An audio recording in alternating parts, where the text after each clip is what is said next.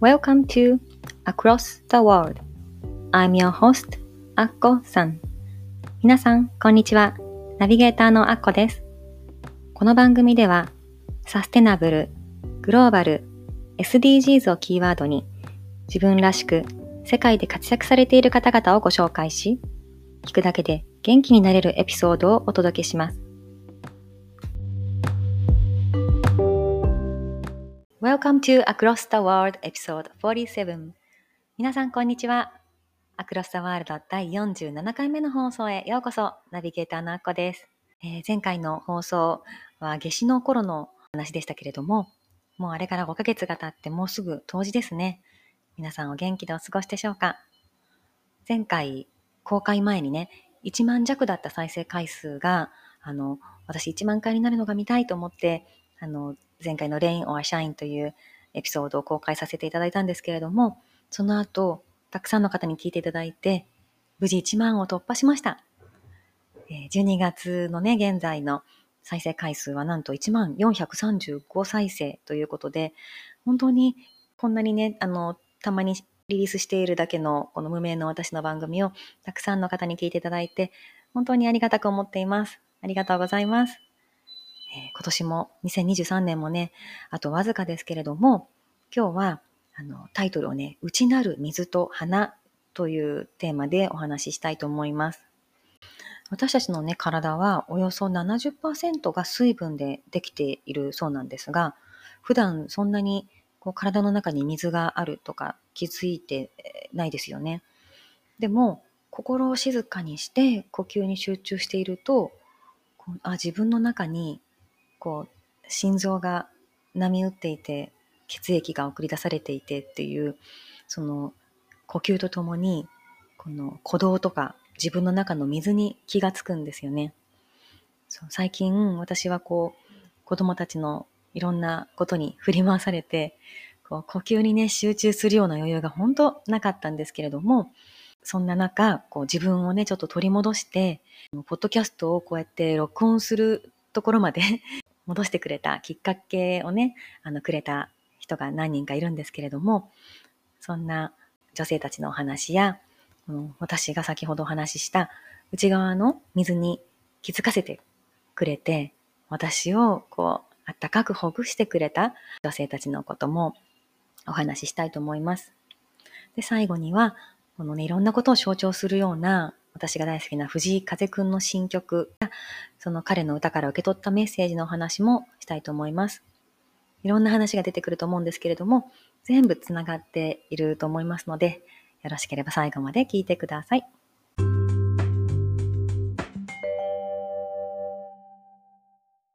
えー、まずは私にあのインスピレーションをね、くれた最初の人のお話をしたいと思います。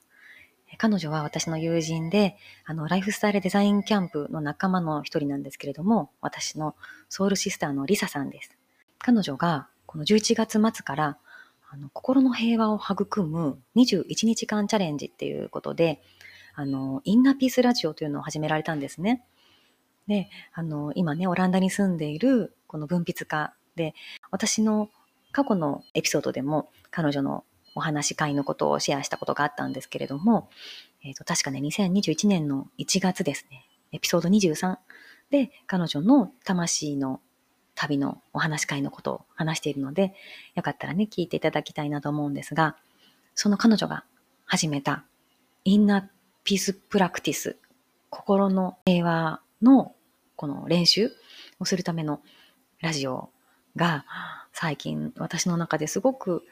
インスピレーションを与えてくれていて、うん、彼女がね、まず、もうずっとやりたいって言われてたんですよね、ポッドキャスト。なんだけども、何ヶ月か前に、もう、あ、もうやるのかなと思ってたけども、彼女すごくいろいろプライベートで、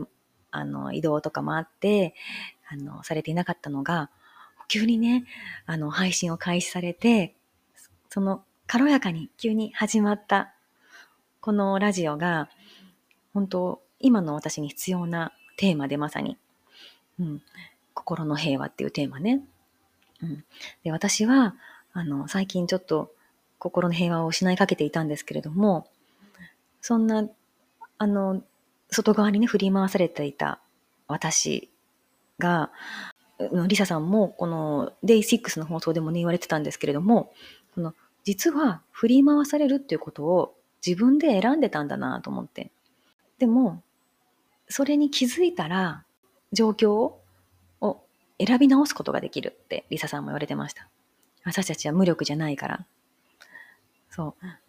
だから私はこう子供の、まあ、受験のことがメインでこうアップダウンしてたんですけれども、それがをできるだけ出さないように、あの子供の方がもっとアップダウンしてるはずだから、せめて私はどしっと構えて大丈夫だよってただ笑顔でそこにいてあげる存在でありたいなと思いながらも、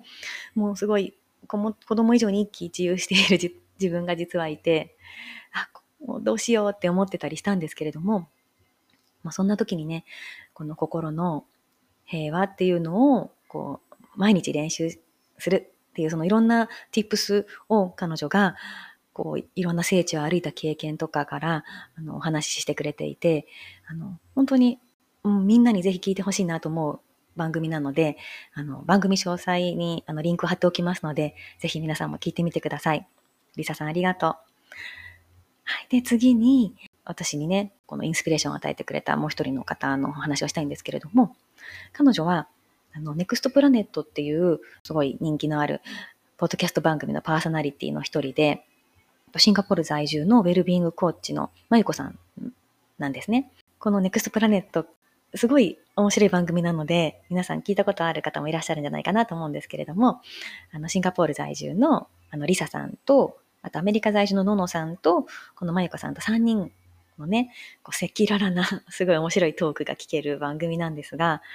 彼女、そのまゆこさんは、サウンドヒーリングとか、瞑想とか、このウェルビーイングのためのコーチをされている方なんですけれども、私この前、彼女が、まあ、番組でもお話しされてたし、あの、メールでもご案内が来たんですけども、ニューヨーク在住の、あの、ブリン僧侶って方の瞑想セッションをされたんですね。で、そこからブリン僧侶が直接瞑想の話をしてくれた後、一週間毎朝ね、まゆこさんがガイド瞑想してくれるっていうセッションをされて、で、それで私最近できてなかった早起きをまたするようになって、このアップダウンの激しい日々の中で、こう、ほんの少しでもこう呼吸に集中するっていう時間を持つことができたんですよね。そう、だからこれってなかなか一人じゃ難しくって、そんな時間をとってくれて、他の皆さんと一緒に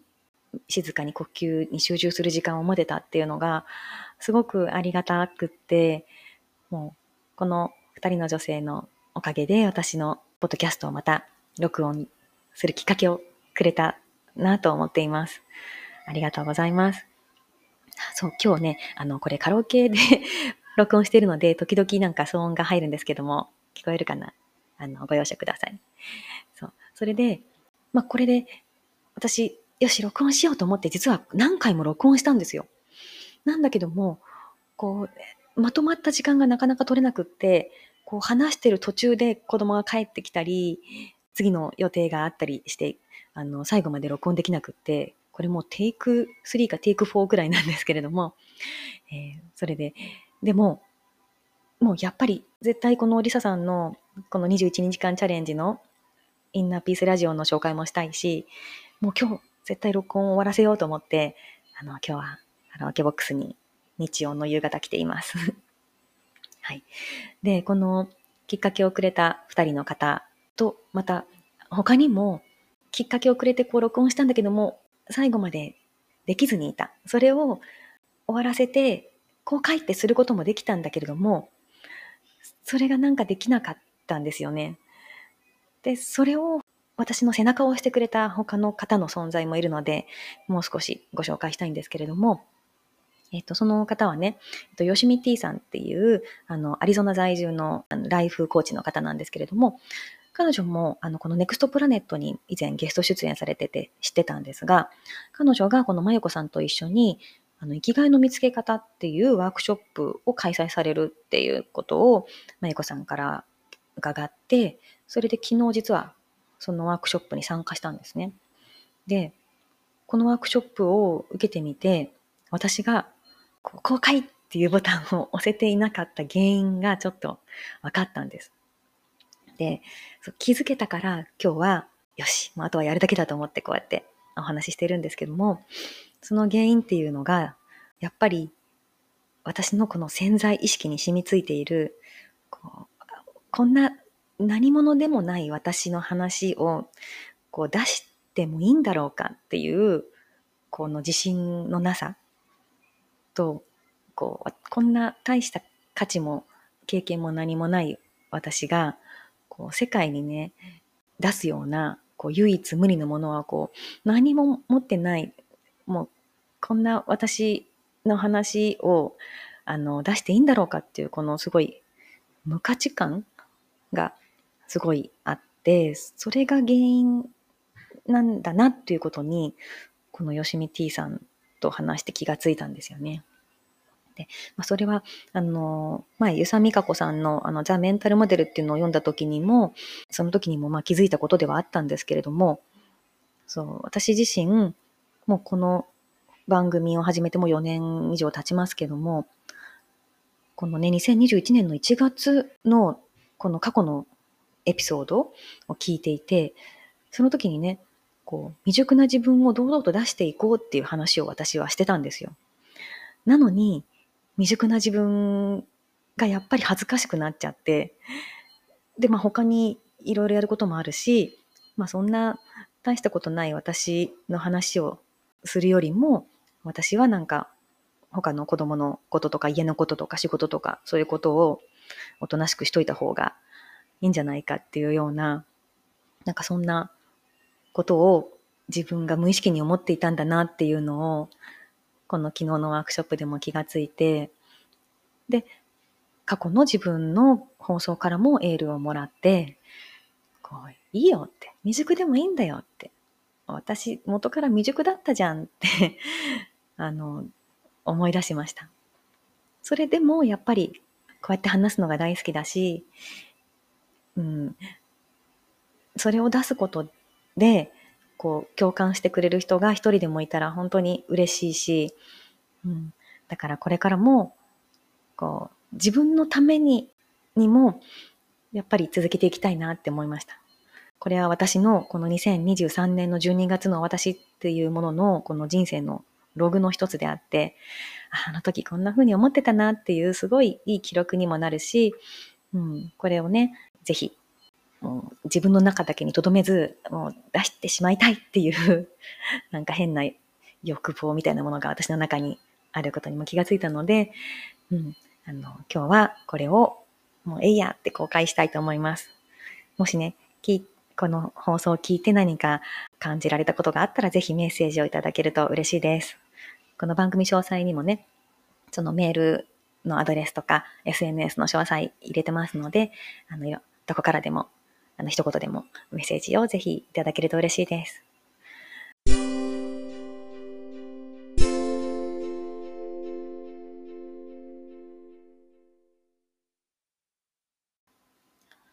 はい。では次に、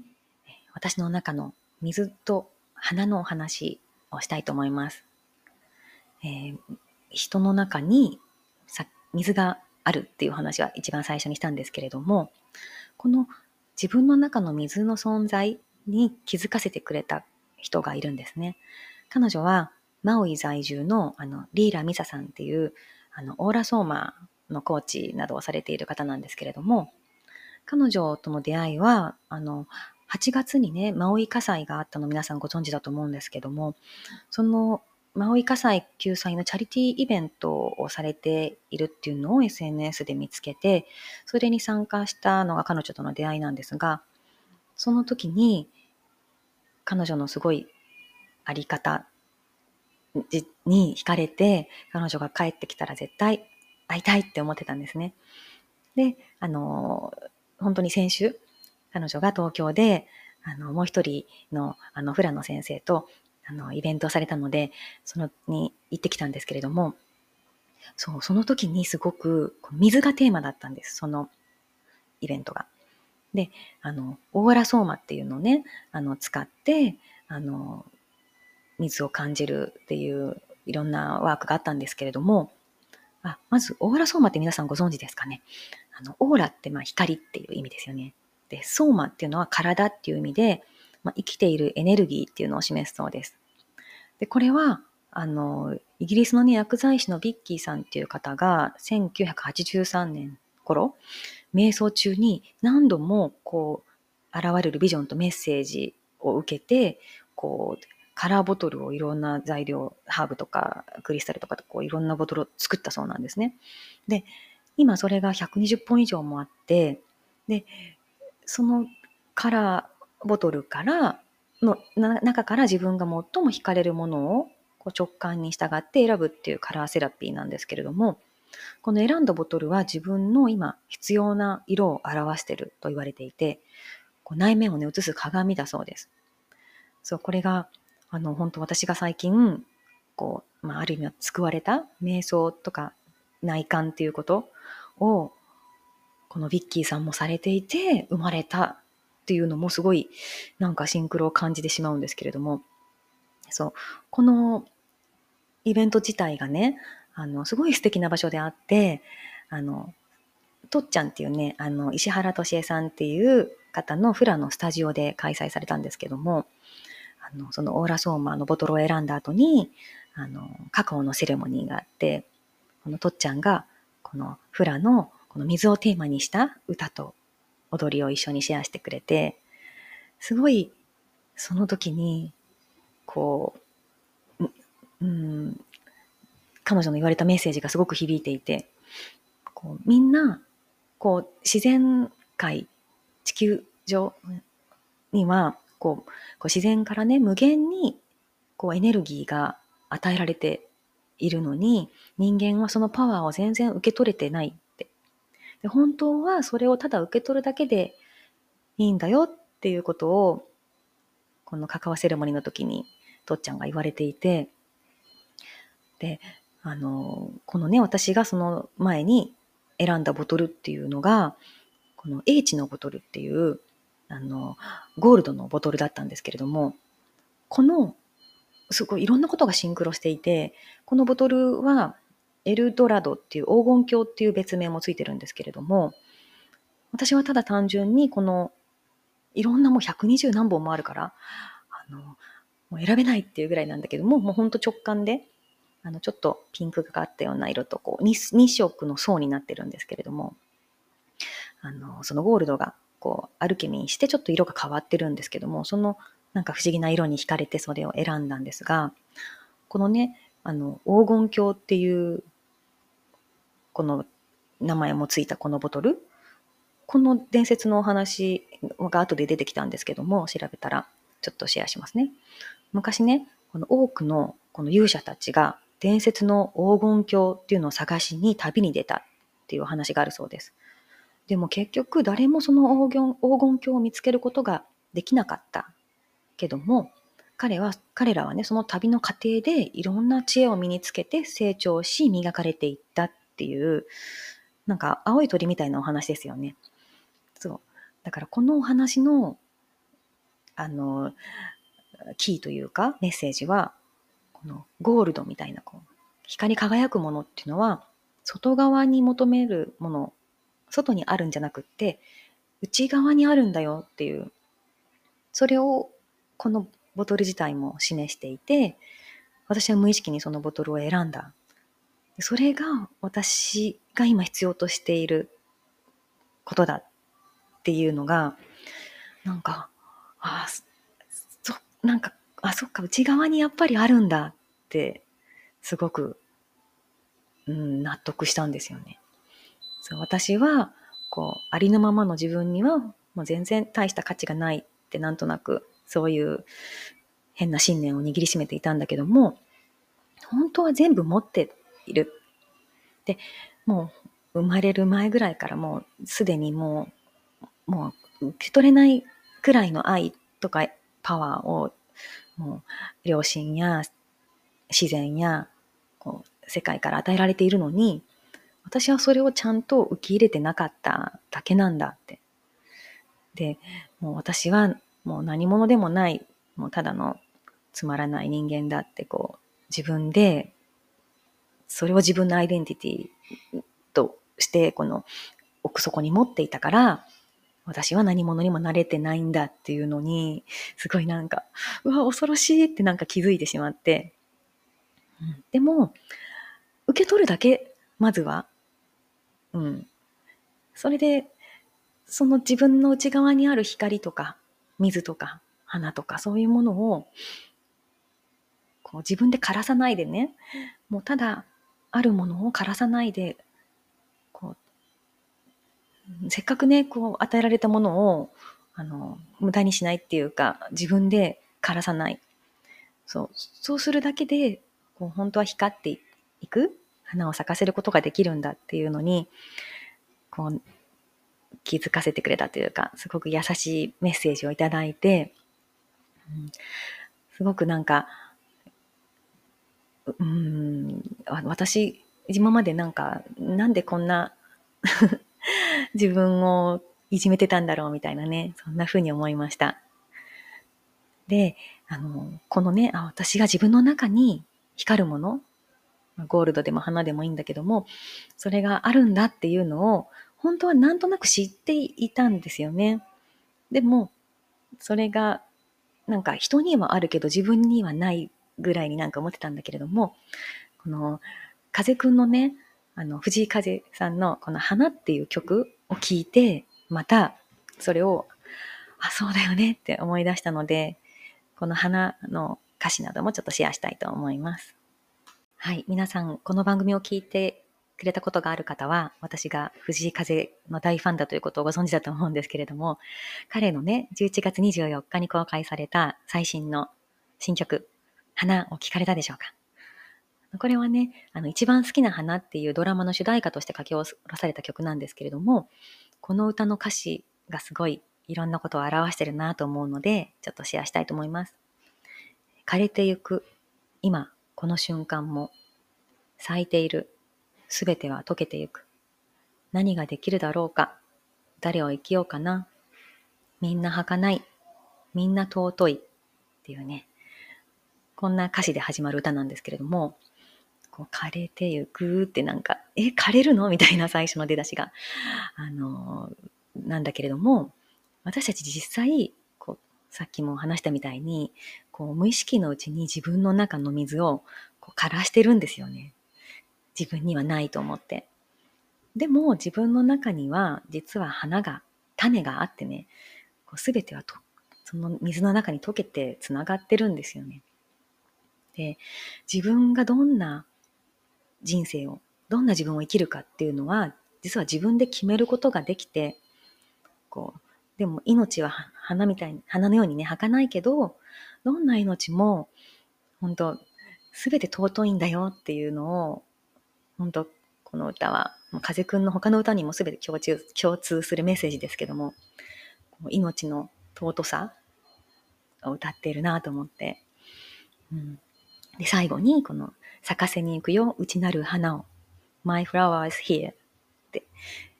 こう繰り返す歌詞があるんですけれども、そう、誰もが内なる花を持ってるんですよね。で、それをきれいに咲かせるか、水を絶やして枯らしちゃうかは自分次第。でも、自分の命をただやりきって、もう最後きれいに散るっていう、それがもう、この、この前に出たワーキンハードの歌の歌詞にもつながるなと思って、このワーキンハードも皆さん聞かれました？これは、あの、バスケのね、あの、FIFA のバスケのワールドカップの2023のテーマソングとして、夏ですね、この8月にリリースされた曲ですけれども、この曲もすっごいヒップホップを、あの、ベースにしたすごいかっこいい曲で、もう今までのね、まあ、バスケとかスポーツの応援歌とは全然違う、でもすっごい最高にかっこいい。もうこれ聞いた時も震えましたけど、もうこの曲のメッセージも本当この花と繋がってるなってすごい思うんですが、あのついでにこのワーキンハードの曲も紹介します。これはね、すごいみんなよくやってきたよっていう、本当にそのプロセス信じて、もうあとはリラックスして、もう深呼吸してやりきるだけだよっていう応援、本当にもうそんなそれ以上の励ましの言葉はないぐらいのみんなへの応援歌だなと思うんですけども、このあの、やりきって胸張って綺麗に散るのさっていうね、あの、歌詞があるんですが、この曲ね、あの、本当今頑張ってる人、もうみんなに聞いてほしいなと思うんですが、この風くんのいつもの岡山弁でね、すっごいもうリズミカルでもうこの歌にぴったりなんですけど、みんなほんまようやるわめっちゃ頑張っとるわ結果なんぞ買ったりわってね。Better sit back, take a deep breath, and you know you've been working hard, working hard. Trust the process and be brave. で、こう、もうみんなようやっとるよって、ほんと。もう、ただ、リラックスして、深呼吸して、もう、今までのプロセスを信じて、勇気を持ってって、彼は歌ってるんですが、最後に、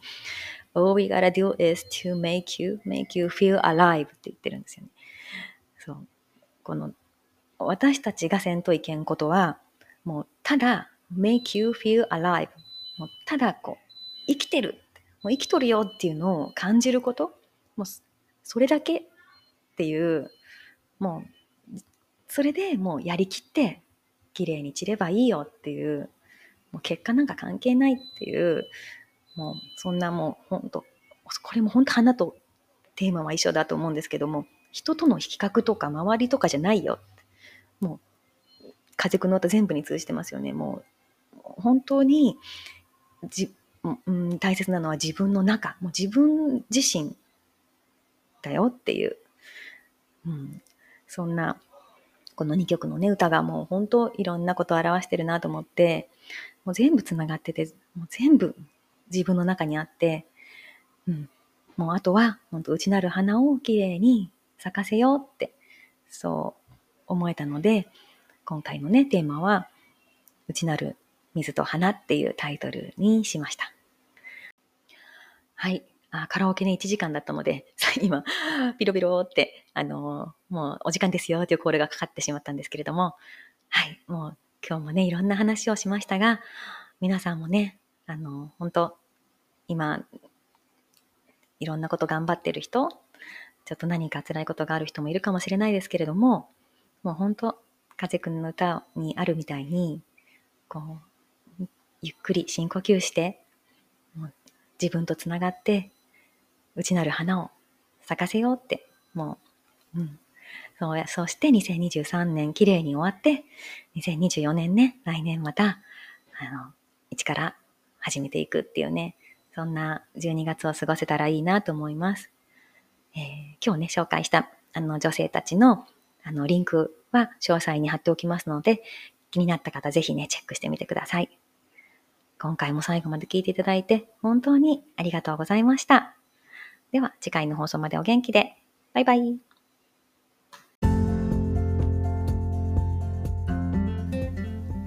Thank you so much for listening today's episode. 今日のエピソードはいかがでしたか？ぜひ皆さんからのご意見を伺いたいので、番組ホームページ www.acrossg.net こちらからご意見、ご感想をお聞かせください。番組の Facebook グループもございます。Across the World Community というのがございますので、ぜひご参加ください。番組の登録もお忘れなく。この番組を楽しんでいただけたら、ぜひお友達にもご紹介してくださいね。昨日よりもちょっと誇れる自分に。では、次回もお楽しみに。